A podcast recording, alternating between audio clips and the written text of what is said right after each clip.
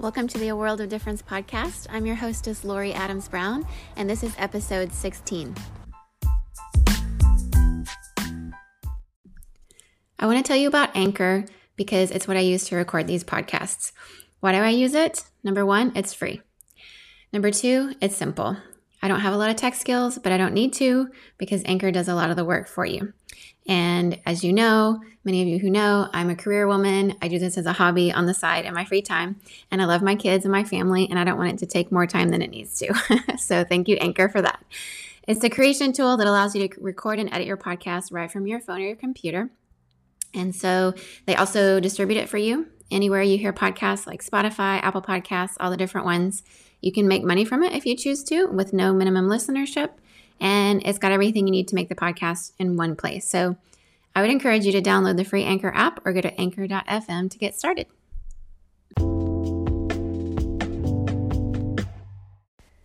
My guest today is my friend from time in Singapore that we spent together, Sandra Boesch. She's an incredible woman. She's so friendly. Um, she's so many things. And one of the many things that she is is just super smart and very well educated and just has an, had an amazing career in, on three different continents where she's lived. She's lived in Latin America. She grew up in Colombia. She also lived in Singapore, clearly, because that's where I met her. And she's lived in the U.S. Um, both for when she was getting her degrees and to mention her degrees, she has many degrees. She um, she has a bachelor's in communications. She has two master's degrees. She has an MBA, and then she also has a master's in, and a PhD in information systems. She has worked at IBM. She's worked um, at Duke NUS in Singapore and um, just in education with um, technologies, education technologies manager. She um, has had just a really long, beautiful career in many different areas of communications, marketing, public relations software product management, sales enablement, and education technologies. She uh, is fluent in Spanish and English, obviously, because she grew up in Colombia. And she is just an incredible mom. She has an amazing family. She has a daughter and a son that are now in college in Arizona, where they've now relocated to after years in Singapore.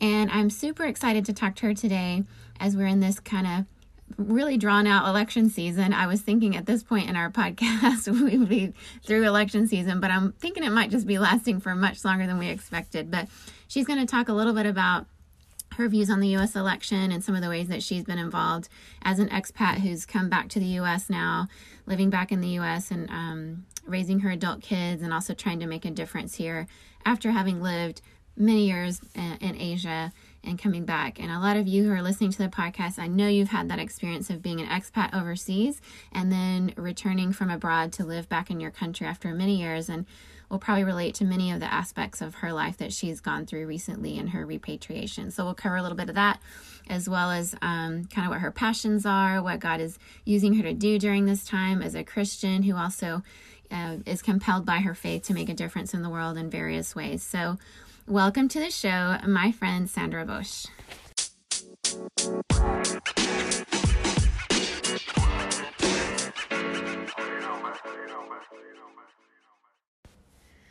Hi, Sandra. Thanks for being on the podcast. Hi, Lori. It's my pleasure.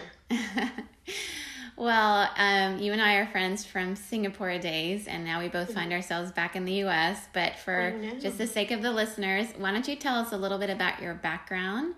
Um, and maybe even what brought you guys to Singapore and back to Arizona where you are now. Of course. So I am was born and raised in Colombia, South America, and then moved to the U.S. and uh, went to school here and got married here, and then started working in technology. And I was working actually for IBM in the early 2000s and my husband was working for Dell and he was offered a position in Singapore. And so I said absolutely let's go. And so oh, he moved we moved together but he was working for Dell and I was working for IBM at the time. And we were meant to be there in Singapore just for two years. And we just really liked it. We liked the schools that the kids were going to. We liked uh, just the country and we decided to stay. So after two years, we stayed there, and instead of being expats, we became local, localized, um, and we really loved it. And we stayed for eleven years more. So just recently, we just repatriated back to the U.S. and, and came to Arizona. Um, but yeah, we were there for 13 years and we loved it. And one of the reasons why we moved back is because the kids were old enough to go to college and they have always wanted to go to college in the US. So it was a good time to, to move back. Yeah, I just, I love your story. Your family has just so much diversity in it. Um, and you and I share the Venezuela Colombia connection since I grew up right next door. um, but we met at International Baptist Church in Singapore, so shout out to all our friends there if you're listening. Um, and we we both find ourselves back in the United States in a really strange, weird year of 2020. so yeah, my, one of my first questions for you is I just wanted to ask you kind of how your repatriation process has been, you know, for you, for your husband, for your adult kids. I know that sometimes people find the, you know, coming back, you know, after, you know, 13 years in your case to a country that is so different that sometimes there's kind of reverse culture shock or things like that. Have you guys experienced any of that or? There was a little bit of that, although we, we tried to come at least once a year when we were in Singapore. Many times we didn't, so we, we could have, you know, we sometimes we were like gone for, for three years without coming back. But um, we had talked and kind of talked a lot about repatriation and, and the different feelings that the kids were going to have before we came. And so when we came, they were prepared for just some anxieties that they were going to experience. They look American, they speak perfect English, but they're not American. They did not live in the US. Yeah. Um, also, they're a little bit more conservative in their views and in their actions because we lived in Singapore and we were so um, involved with our church um, that we didn't see a lot of things that are so prevalent here. Uh, and so it was quite interesting to, to come back and we had a lot of discussions. We talked a lot of a, a lot about a, a lot of different, different things and um, it was very interesting. It took us a little bit to get settled um, but the kids really did really really well. Um, because of covid uh, obviously repatriation was a little bit harder. Chris mm-hmm. my husband was in singapore and he couldn't come back with us when, when we came and it took him 10 months to get here. Wow. and so he was able to finally come back in may. And uh, so we missed him quite a bit. So we had never been separated from one another for that amount of time. And so being without him for 10 months while we were repatriating and getting settled here was quite difficult. Um, and we missed him terribly and he missed us as well. Um, so that was a little bit difficult but now we're together and we're really happy. Uh, the kids live in their own apartments close to campus and we live we're empty nesters although not really because they come home every weekend right. um, but yeah we have a, a, cute little house in arizona and we are really enjoying enjoying life that's so awesome. I, I just can't imagine how hard that was for those 10 months of being separated. COVID really did make things so much more additionally challenging when it comes to global travel and to repatriate in that process has to have been so hard. I totally relate to like the conservative nature of Singapore with our kids. I didn't realize how sheltered my kids were until we moved to California and they didn't even know the most basic of things. It's like you can't just like leave your phone sitting on a table. Somebody will take that, right? You can't it's so safe there. We're so used to such a low crime rate there and then, you know, my um, oldest son when he started high school here last year, there was a person in a gang and he didn't even know what that was. like it's just like yes. what's happening. And then yesterday my daughter, even though they're in online school, like she had to walk over to her middle school for like a little in-person study group she's been doing for the last two days. So it's very new, you know, for nine months they've just been basically online totally. And then she walked up to the middle school and there were people doing drugs in front of her school and she was horrified. She almost had a panic attack. Like we're just not used to seeing those kinds of things. So my kids, that's been our biggest culture shock is just you know, learning about a, a place that's not safe, like what we're used to in Singapore, it's very challenging as a family. that's true. One of our biggest ones for us, we they're really not in an environment, and I'm so glad they haven't said anything about people doing drugs or whatever. But all the different genders yeah. Um, is something very new. We had not talked about that. We had talked about so many things right. but we had not talked about that. And so we were like they would come home and like oh, i just met someone today that said that or whatever. We would actually look it up. We would google it um, yeah. to, to, to, have a better understanding of what that meant because right. we were just you know, just a bit ignorant. Yeah. Uh, we really had not experienced that. Um, so now we're good, but was yeah. just, we have to educate ourselves. Yeah, on, for sure. the reality of life and the yeah. reality of the people that they were going to be meeting in college. Oh my goodness. Yeah, that is so true. Yeah, that we were really sheltered from that in Singapore because, you know, gay marriage isn't even legalized and it's very Victorian in a lot of ways there about those kind of conversations. So, yeah, I don't think my kids knew a whole lot either. So, but we're in the Bay Area, so it was a fast learning curve, and we have, yeah, we have a lot of people that we love and care for that express themselves very differently, and it's just you know we can love people even if we don't even understand everything. That's kind of the whole gig, right? Is we don't have to agree or even understand someone's situation to be a loving friend and neighbor. So that's that's um, been a good opportunity for my kids as well. Well, I want to move on from. We, sorry, uh, let me just say that I completely agree with yeah. that, and we are all about love. Yep. So um, we are believers. We're Christians. We're strong in our faith, but we absolutely believe that our job here is to love. Yep. To love one another, and God will take care of everything else. So yep. that's our stand as well. Yes. Well, it's a good one it doesn't solve everything, but it solves a lot. I mean, they do say love covers a multitude of sins, so hopefully, Indeed. hopefully that's the truth. well, um, yeah. So I, am really interested on this aspect of it because you, um, you know, originally from Colombia and you came to the U.S and then you were an expat also and now you've repatriated. So you've had several experiences when it comes to just the immigration idea you know?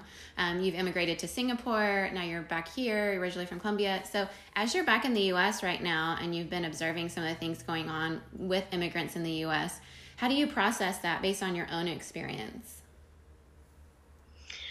Oh that is such a big topic. It and is. there are so many feelings there. Mm-hmm. Um, I feel like it's um, very sad what has was happened in the last four years as far as immigration is concerned. I think that we have been um, um, there is like a them and us situation and mentality that was is much stronger than it was in the past mm-hmm. there's a lack of understanding and there's a lack of communication wanting to under really understand what's going on and the right solution for things rather than to mandate something that um, is not fair uh, does not provide equity for people um, and that is not understanding of uh, individual cases so, but it's, it's a big it's a big thing. Um, yeah. Yeah, I agree. It's it's so heavy. It's so complex. Um, and I, yeah, I, one of the parts of you know, just for me personally, I I will never understand what it's like to be an asylum seeker. At least I hope not. I hope I'm never in a situation where I have to experience that. But um, you know, for those who are in that category, um, my heart just breaks, right? Even for what has gone on now that we've pretty much shut down asylum cases in the US in the yeah. last few years. And I just know how hard it was to come to the US, a, a place where I have a passport and I'm a citizen, even though I haven't lived here very much. But even to come back and um, you know, have skin color like I do and have white privilege and all those things. But just the culture shock that I personally went through when you come back, come to a place where you don't have a lot of connections, where nobody knows your history and who your family is, and you know, none of that. It can be so overwhelming. And then to treat people the way that we do when they're so, you know, traumatized, it, it's it really breaks my heart. And there's yeah, I'm, I'm really excited that hopefully we're going to see some changes soon, which leads me to my next question because I know that you spent some time during this election season working for some of the changes that you were hoping to see.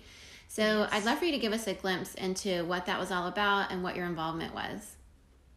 Absolutely. So being away for 13 years helps you, and obviously from Colombia to begin with. You know, you when you when you do live in different countries, you have a, a broader vision of what's going on. Maybe you know um, you understand things a little bit more. You understand maybe economics a little bit better and, and the way the entire world works rather than just one country. Mm-hmm. So after being in, in Singapore for 13 years and just looking at the US, there were a couple of things that um, well, a couple of things that bother me the most.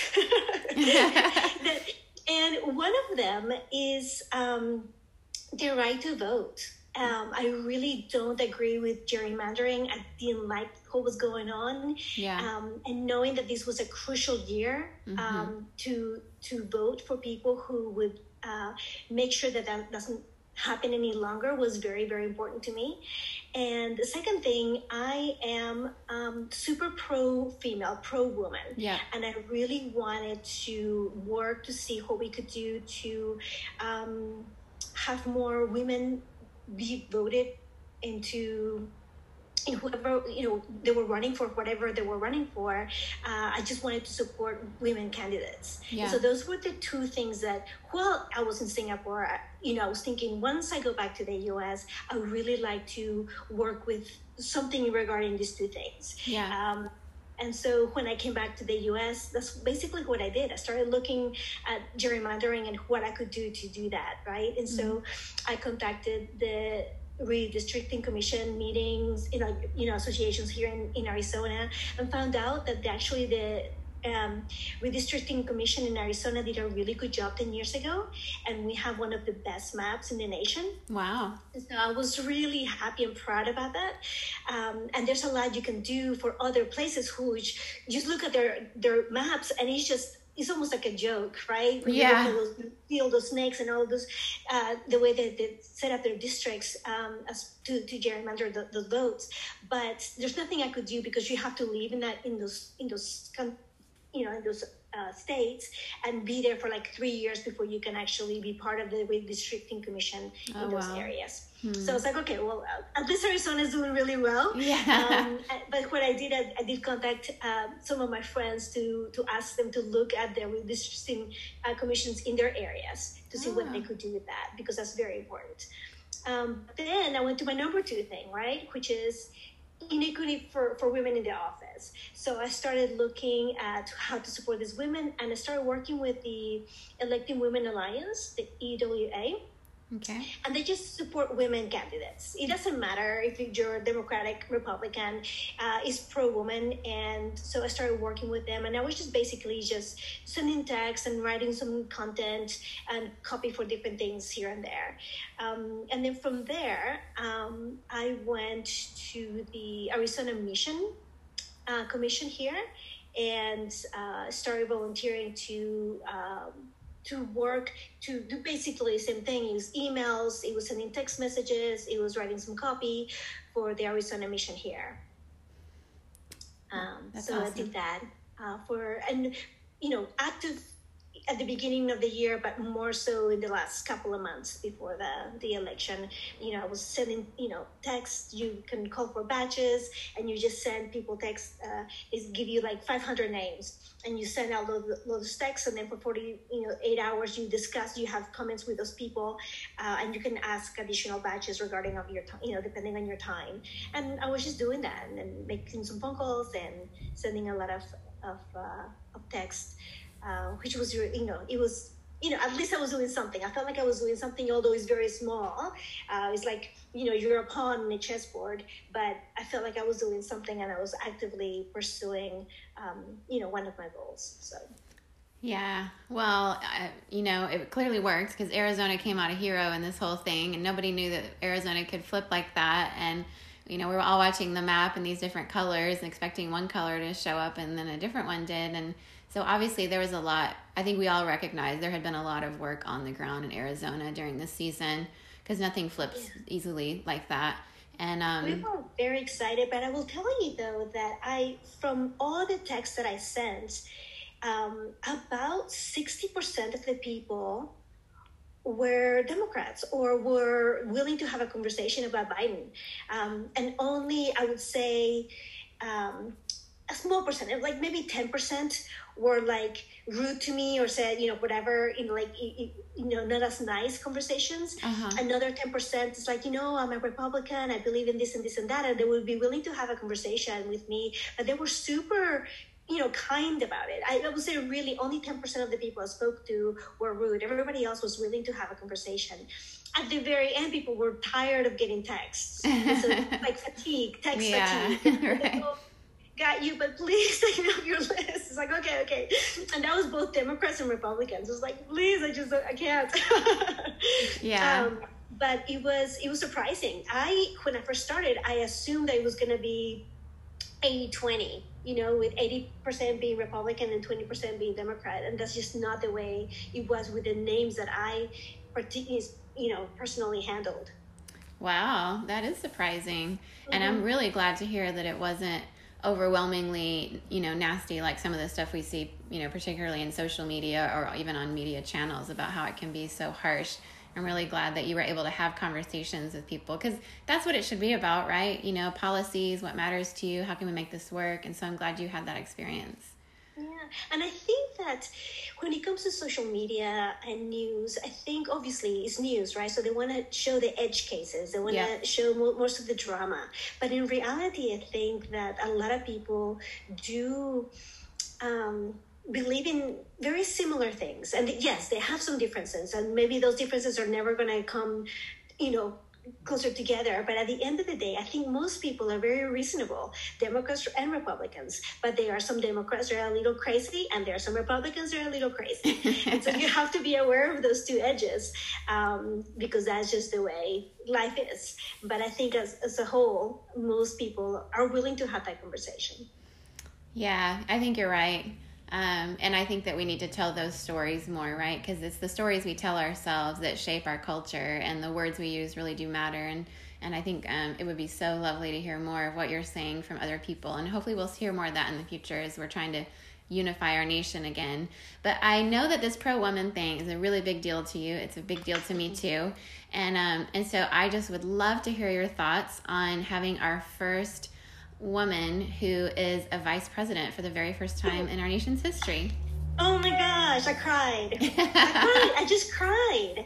Um, I was so excited. I mean, first of all, when um, Biden said that he was going to choose a female vice president, I was so excited. And I was looking, I was doing research, I was looking at all the possible candidates, and I was looking at all of them, and I was praying for all of them for the decision to be the right one, and etc. You know, when he and um, you know, we are we're all people. We're yeah. not perfect. Yeah. Biden's not perfect. Kamala's not perfect, mm-hmm. but it's such a great opportunity. It's just so beautiful to be able to see that. It's so beautiful to be able to experience that with my daughter. To say, "Hey, we're in the White House, and not no longer as a first lady, right?" Yeah, right. Um, it is beautiful, and even Biden's wife, Dr. Biden, uh, is amazing. She she's a, in education. I think she's going to bring so much to to the party to to the White House. Um, so I'm super excited with the level of girl power that we have in the White House. I couldn't be more excited. I was in tears.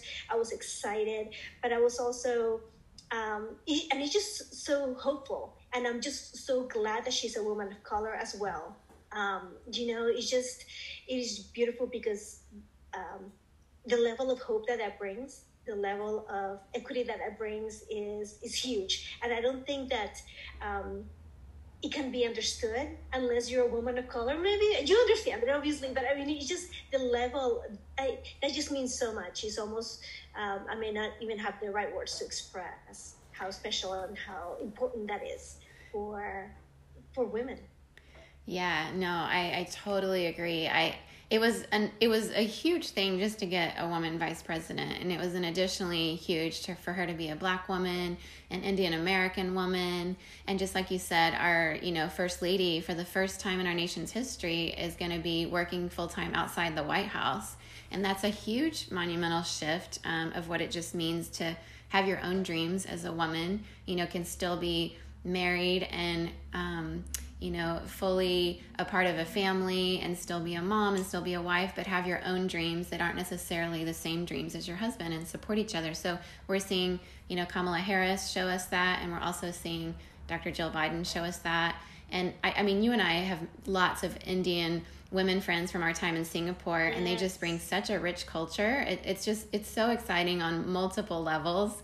Um, it's a lot of firsts to celebrate, and my daughter and I the same. Like we've just we were longing and waiting. But I would say my sons and my husband were too. It's they don't want to have to bear the weight of the world alone. They weren't meant to. Like women contribute a lot. They need us. We need them. And it's really exciting to see kind of more partnership happening at the high levels of our government. Yeah, I adore that. And also the level of respect that that shows. Yep you know the yep. absolute level of respect you are your own person i'm gonna back you like you're gonna back me and we're equal in this that is beautiful as well i'm just so excited about that um, it was kind of interesting because i was watching um, before during the election um, I was watching this ABC show and actually posted it on social media as well. I'll link to it. But it was um, an interview with eight women who were running, women of color, who were running for whatever in different places. Um, and they were talking about the reality of running and the fact that they would be asked, the questions that were asked were about their wardrobe or what are you, what are you going to do with your daughter? One, one of a beautiful Republican lady that was running, I can't remember for which state or what position, but she said, I have a four year old, but I am married. Nobody would ask my husband if he was running what he would do with his daughter, but they're asking me what I'm doing with my daughter. And that is, you know, he was talking about the respect to her and the respect to her husband. It's like, yeah, he can handle the four year old just like she could have handled the four year old. And they're a partnership, and he supports her fully and the family will be fine you know but it, there's just a different perspective if you're female and you're running and i just thought that it was a it was a beautiful piece and I posted it because I just thought it was fantastic. Um, just to to look at how these women are um, what they feel, what they've experienced, and not only that, but also how that unites them. And also, they were talking about specific things um, that were important to them. So, and this other beautiful woman, um, black woman, she's also Republican. She was talking about the fact that even though she's a Republican, she believes in over the counter uh, birth control. Huh. And that's not something, you know, and it was like, and I am super happy. I would be so glad to go in and start working with people for with Democrats on that. You know, so I am a woman. I believe in this, and just because I'm a Republican doesn't mean that I don't have specific views on specific topics. I do. So that was beautiful as well. Um, so that was excellent. I, I love that because there's communication happening. There's openness. There's listening that is happening there rather than just uh, just giving somebody some time and thinking about what you're how you're going to rebuke that because you're you're not the same but it's unity. Yeah so good. I saw that exact same episode and i was just marveling at like wow you know it's um beautiful to see so many women of color running. I know even the Republicans elected more women than they had in the past because they recognized yes. that they didn't have as many, and so they were trying to push in that direction. Um, and so they were talking about that on that ABC News special. And and I do I love that there's nuances that are shocking and that don't fit the stereotype, right? Because that's yes. one of the problems right now is that people will find out you voted a, for a particular candidate and then they automatically put you in this box in their head that you cannot get out of, even if you aren't a part of it. Um, and it's just not un- it's unfair to people. It's unfair to our policies and who we are because we're complicated human beings.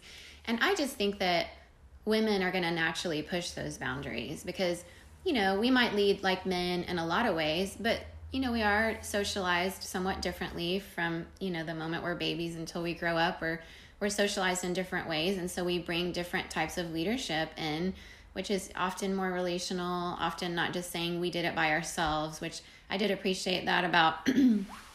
even though I don't really like it when they talk about women's clothing and it drives me nuts too. I get that I get that in my job as well. But I will give everybody a pass on the fact that she wore her suffragette white Kamala did when she gave her yes. speech because we all knew what that meant. All the women of course, of course. knew that she's like, it's not just me. This is over a hundred years of history that I'm standing on the shoulders of people for. And I think we need people at the high levels of government that are saying those things, not like, I did this myself, I'm awesome, I'm amazing, but just knowing we need each other. We need diversity. We need to talk more about equity. We need to show it.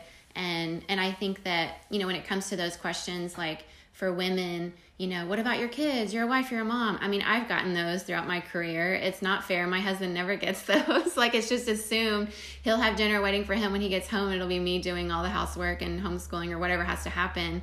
Um, but he never gets those those questions. Um, and we do share a lot of our household work. So I mean, in some ways, it even affects him because people just assume that he's coming home to all these things done at home so he can work overtime all the time and like do more than a full-time job because surely his wife is taking care of everything so it really affects both of us those stereotypes are not helpful for families for couples for individuals and so hopefully women like um, kamala harris and dr jill biden are going to help us burst some of those stereotypes because it's only going to help our daughters and our sons in the future.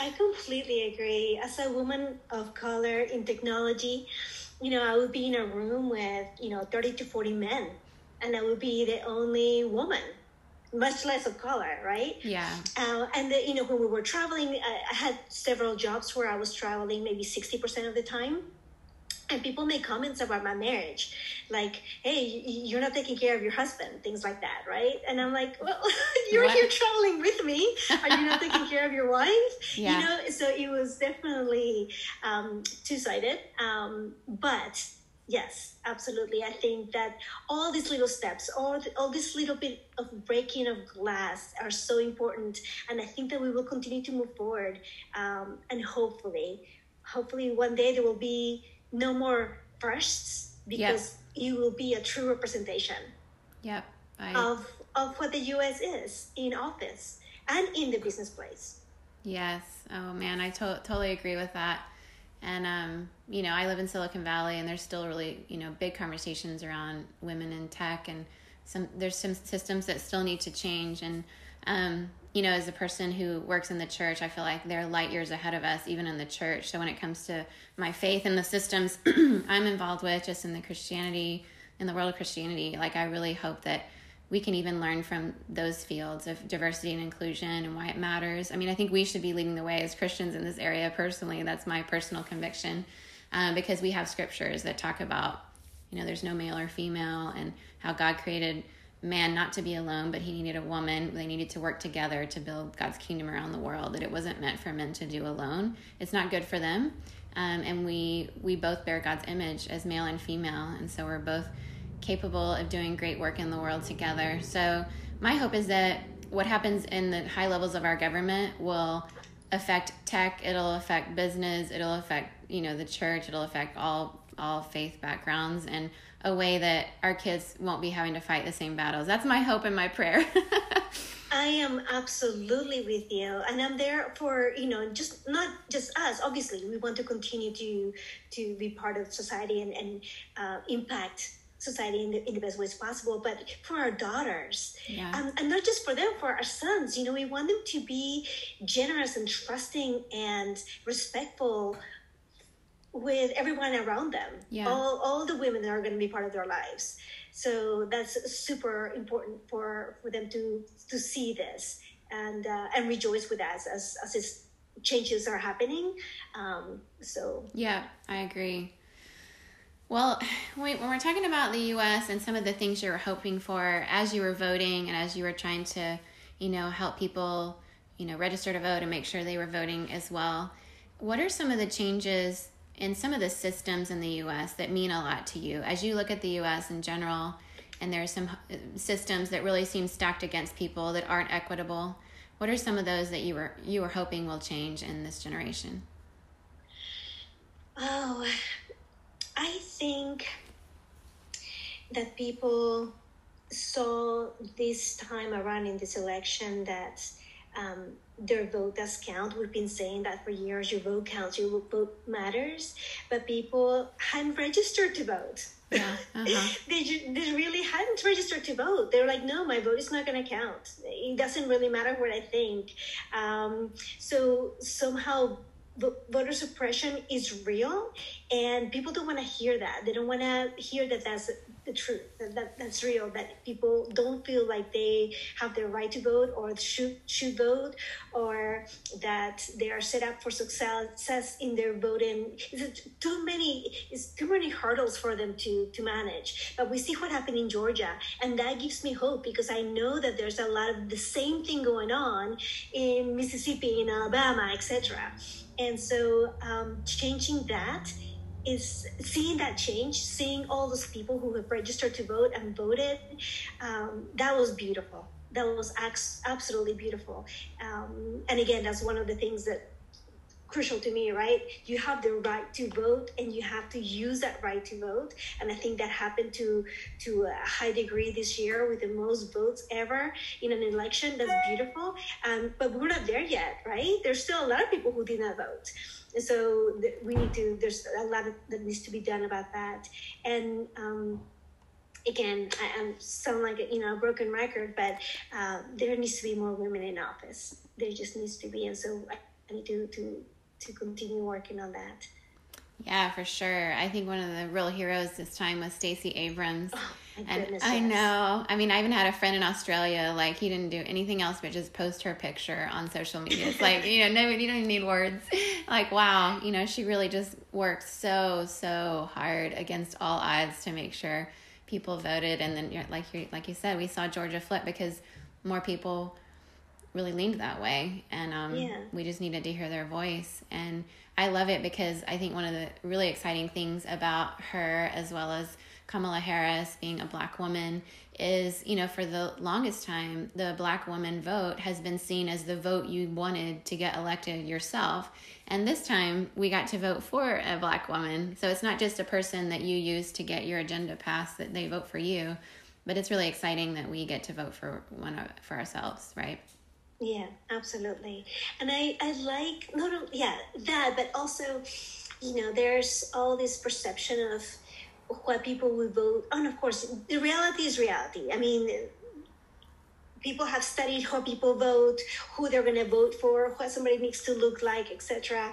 But I think that Stacey is just so real, and she's like, you know, I am who I am. I am single. I'm not gonna get married to run. I am this weight. I'm not gonna go on a diet and to to be, you know, whatever. I'm not gonna do a different hair, you know, just so that I'm more likable. I am who I am. If people get to know me, they'll understand what I am about and what I I believe, and that should be enough for them to vote for me or not vote for me. And she set out a plan that she's gonna run, you know, for the president. But I like the fact that she's just like I'm a woman.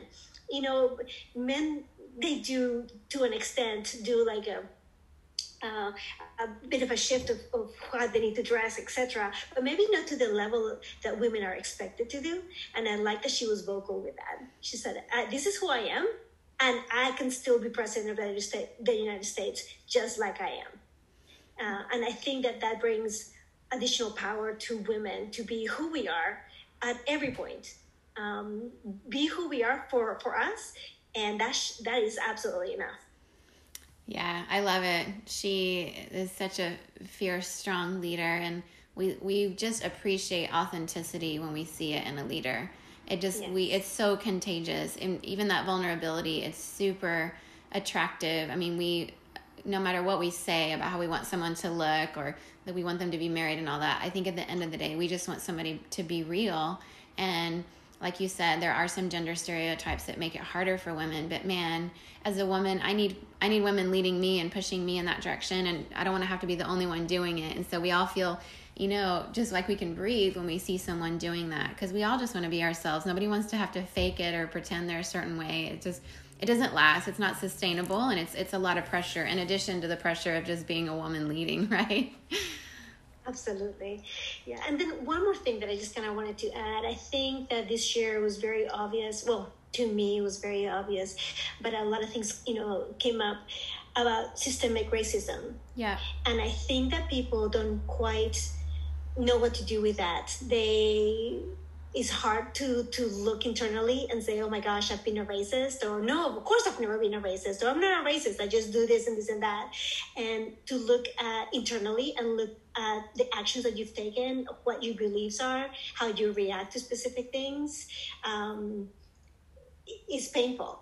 And I think that that's a really good conversation and something that needs to, as a system, needs to change. But we are beginning to address it. Um, and and I think that's good, but it's going to be messy for for a while yet. A lot of things need to change, and it's one of these things that are like big monsters. You don't even know how to attack it, right? Yeah. It's like you have to, you can't make a plan for it because it's just such a big problem that you can't come up with a solution. You just have to start digging into it to try to figure out small solutions for small problems that you can reach, and then continue deeper until until it's resolved. But it is a truth. It is a fact. It is real, and we need to address it. Um, Yes, I, I could not agree more. I, I'm super hopeful this year for the first time, even though it was really difficult to deal with some of the things that happened with George Floyd and then, you know, subsequently. I think it did um, provide an opportunity in a new way in this generation to revisit some of the nitty gritty, messy, uncomfortable conversations that need to be taking place. And um, and I think a lot of it, you know, even centers around voting. One of the things I've observed being back in the U.S. is, you know, in churches in particular, like my black friends and black churches, they very often talk about voting and changing systems through voting because a lot is stacked against them. Whereas in kind of mm-hmm. more white church spaces, it's kind of like, um, you know, there may be a particular issue, probably like abortion, for example, that would motivate people to vote, but you know, there's there's even a lot of people who just don't because not a whole lot would change for them personally, um, whether one candidate or another candidate wins. But for, there are people um, within the United States, you know, immigrants being, you know, one who are waiting on the border to, you know, have their asylum cases listened to. And they were, I mean, my mom and I were passing around videos on the election night. They were singing songs I grew up singing in Spanish in my church. And they were praying and hoping because who got elected really mattered. it was going to change a lot for them because the system is completely stacked against their hope of the American dream. And um, and so for there's a lot of people in this nation that you know you could vote for one person or the other or not vote at all and not a whole lot would change. But there are many people when it comes to especially systemic racism for whom this is this really matters and it, it's it's part of the reason it motivates me to vote even though for, certainly as a woman things could make a difference for me. But um, because of being a white woman or because of being white there's not a lot there's not a lot real system stacked against me because hierarchically i would be you know sort of at the top just because of how i look and the privilege that that entails. But I think with privilege comes responsibility. And so when I vote, I don't just vote thinking about myself and my bank account and how that's going to be better. I mean, I really could care less about that. but we I vote for all those who don't have a voice and who do need the systems to change and and try to consider those policies as carefully as I can because there is a lot stacked against people. And so I think even racism plays into how we vote a lot of times. Absolutely right, and you're absolutely right. That's exactly how I voted. I voted as well, and I continue to vote. I think who's going to be impacted and how are they going to be impacted by this, um, because it really does not matter to me. It does not affect me. Um, I am privileged as well. You know, education, career woman in technology, PhD. It does things. I'll be okay. Yeah. But a lot of people are not going to be okay. And so you look at who's going to be affected and who's being affected now and how we can ease their lives, how we can make changes, how we can be impactful in society in a better way. And a lot of people think that there's nothing needs to be changed because they're not going to be impacted. But the people who are suffering obviously need a change. And those who that those are the ones that we need to um, you know focus on. Yeah, for sure well it's, it's a very controversial conversation in a lot of circles definitely. And so that brings me to my next question which is you know um, there is a lot of you know disunity. I think we all saw that on the map. You know there there are multiple ways to experience what it means to live in america right now. Um, and it, it feels really almost half and half in a lot of ways divided red and blue. And um, and even within christianity it's not um, it, it feels very divided in a lot of ways. So I, I was just wondering how you um, how your faith impacts how you handle some of those really difficult conversations, maybe even around politics, where you maybe get misunderstood or people put you in a box. Um, how do you process that as a woman of faith, and um, what have you found helpful to navigate those conversations? Okay, so That's an excellent question. Um, I will say that um, most of my family and I don't agree in politics. Um, but I will also say that everybody in my family knows basically where I stand. Uh, but when I've had those conversations, is all with love, just as we were talking about in, at the beginning of the of the podcast. It's it's about love. You love one another, and so not only do I love um, my kids, my family, but I love my entire family, and it doesn't matter how um, what we believe in, but it's, it's a conversation in love. So if you're having a conversation in love and discussion in love, it could be about something, you know, super, you know, that could just be super difficult, like um, abortion, right? Mm-hmm. We can have different views if we are having a discussion in love Mm. Um, so I've had these discussions, right? And we've had those conversations, and you know, it's like we love everyone. Um, and I love you. And let's talk about this.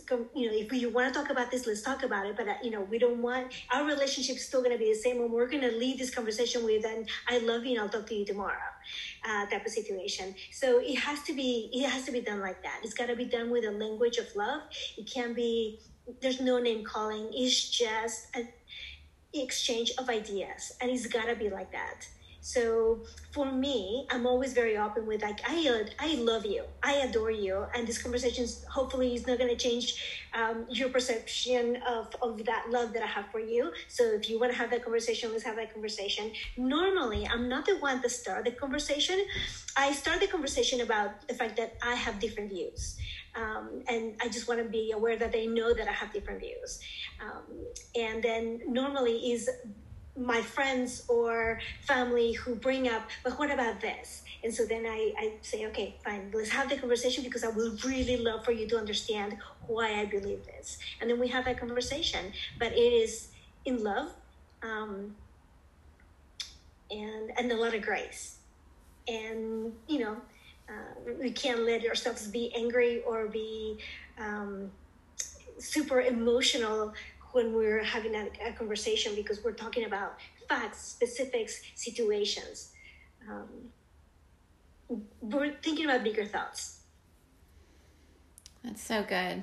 Um, I love it, and I, I just even feel prayerful in my heart as I hear you say that. Just for all of our families across the nation. I mean, it's become almost famous now that Thanksgiving is a place you don't even want to go because you disagree with your family, and that, it breaks my heart to think that America has come to that. Right um, and so, yeah, even as you say that, I'm just thinking of all those families in a few weeks trying to sit down at the Thanksgiving dinner table and having to have superficial conversations because they can't disagree and love with each other. And so, yeah, it, it gives me um, a new hope that if we're, we're feeling led in these directions, that maybe God is trying to do something different in our nation this time and um, and bring families back together to maybe not agree, but to above all else, right? Love. First Corinthians 13 reminds us of that. You can do all these amazing things, you can speak in these amazing languages, but if you don't have love for each other, you have nothing, right? And certainly, hopefully, we can kind of center around that concept going forward. Yeah, no, absolutely. Um, and, and that's not to say that I have not lost friendships because of it, because of a lack of understanding you know things happen. Yeah but i think um, that there can be peace and there can be um, love and there can be unity and there can be discourse that is healthy uh, that can absolutely happen. Um, and i think it's up to us to do it. Uh, i think that if you if you're based on love then that's what you do. You love. And you make sure that the conversation goes in a way that is that is just that um, and then I do, obviously, as a Christian woman, I'm a woman of prayer. I mm. pray. I mm-hmm. pray all the time. And I, I read my Bible all the time and I do Bible studies. And people who know me, they know that I'm involved with the church, always have been. Um, and so I think also because of who I am and um, my level of love for God, uh, they also give me maybe possibly a little bit more give me more grace because of that and are more willing to have a conversation with me um, because I do love God. Uh, and so people who know me know that as well. So they know that I do not vote Republican. they, they know that I'm a Christian, and that's good. Uh, so that's uh, if nothing else, and I do pray actually for those conversations to open up. Yeah. And, so, and, and that I am able to to speak to people in the right manner that they need to be spoken you know how, how they need to be you know spoken and, and examples that i can give to those specific people. And things do come to my mind that are completely different from one person to another. Um, and that's god. That's yeah. the holy spirit right there. So that's so true. yeah. And i do i know that side of you because i, I know you from church and i know that you do love god and you care deeply about justice and and just the church. And i i mean i remember seeing your family do dramas at our church and you're involved with BB, vbs my daughter loves your daughter because she helped her in vbs one year. And and your family yeah your family is all very involved and all of you love god. And Um, and I just thank you for showing us an example of what it means to love God and maybe not fit the stereotype of what that looks like on a political level in some people's minds in the US. You've given us a lot to think about today, and you've shown us um, by your life and your leadership and the, the words that are clearly based on love that God has given you for others, um, what it looks like to care for people, not just in our words, but to to fight on their behalf for systems to change um, from the government level all the way down. And so, um, yeah, just appreciate all of your insights today. It's been extremely fun to contact you again and to to hear how your life is going well. And I just wish you and your family all the very best. Thank you, Lori, so much. It's been lovely chatting with you. All right. Say hi to your family. Bye, Sandra. Same to yours. Bye bye. You too. bye bye.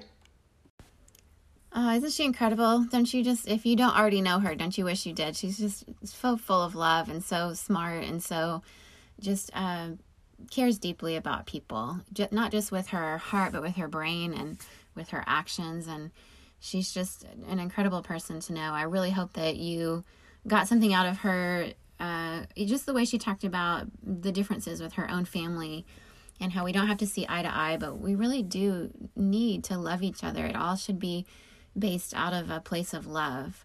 And if we love, that's what we do. We just love, right? And it's, you might want to share your views on a very controversial subject with your family members or your, you know, close friends that you disagree with on these things. But it's like to get to know each other deeply and how we think and why we think that way is is really important to do, but it, it feels so hard to do in the US and I know in several circles around the world right now where there's a lot of nationalism and polarization going on and social media and just regular media that pits us against one another. But I just loved her reminder about how to have those conversations and just the way she talked about it even. I hope that that's one of your takeaways out of many takeaways from this interview is you know, if we love, that's what we do and we say, you know what? I I want to know why you view maybe something really controversial, like she said, like abortion, the way that you do. How do you get to the result you're hoping for? I'm hoping to get, you know, there in this particular way. These are the things I care about that are very emotional about that issue. And to listen and to really kind of hear where our family members are coming from out of love. But at the end of the conversation, even if you're in very different places, it should be, you know what, I love you, I'll talk to you tomorrow because this whole situation where we're cutting off relationships with family members, not speaking to them anymore because of issues in our politics or in our our world that we disagree with, it's really heartbreaking. And as we're headed in toward this Thanksgiving season in the US, it's obviously weird. We're headed to a purple tier here in Santa Clara County in California again, which means a lot of things are shutting back down indoor and all that. But um, and I know my family's having to cancel Thanksgiving in New Mexico being together. We're all making sacrifices right now until it's safe to meet again.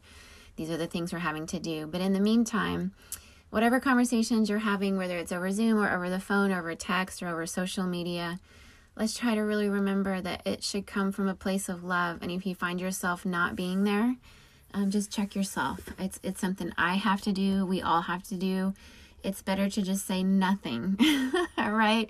Is uh, instead of saying something that would break a friendship with someone over an issue that's, you know, about a government instead of who you are as people. And hopefully you can center around the things that matter together, even if you don't agree on how to get there.